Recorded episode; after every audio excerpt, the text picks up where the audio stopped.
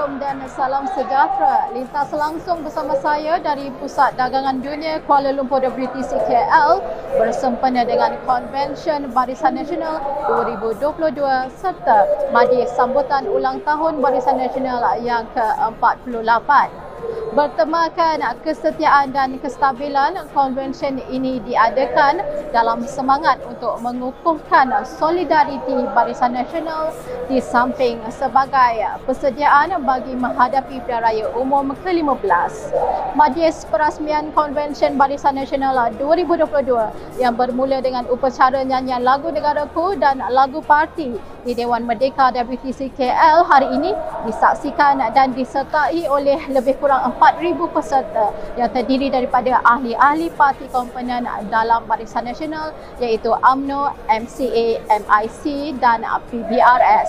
Kehadiran juga merangkumi ahli-ahli Dewan Tertinggi Barisan Nasional, Presiden parti-parti bergabung serta pimpinan Barisan Nasional dan parti bergabung peringkat negeri dan bahagian-bahagian di seluruh negara memenuhi Dewan Merdeka. Sebentar tadi telah berlangsungnya ucapan pembukaan Konvensyen Barisan Nasional yang disampaikan oleh Datuk Seri Muhammad Hassan selaku Timbalan Pengurusi Barisan Nasional. Memetik dari ucapan, beliau menegaskan parti tidak boleh leka dibuai nostalgia bahawa akan memerintah semula hanya kerana parti sekarang menjadi sebahagian dari kerajaan. Antara faktor yang perlu disedari ialah pertama, Barisan Nasional perlu berpijak di bumi yang nyata, menerima realiti bahawa kemenangan tidak akan datang bergolek. Ia mesti diusahakan dengan usaha yang gigih dan gerak kerja yang strategik. Kedua, mesti menerima hakikat bahawa jenama sahaja tidak akan memenangkan Barisan Nasional.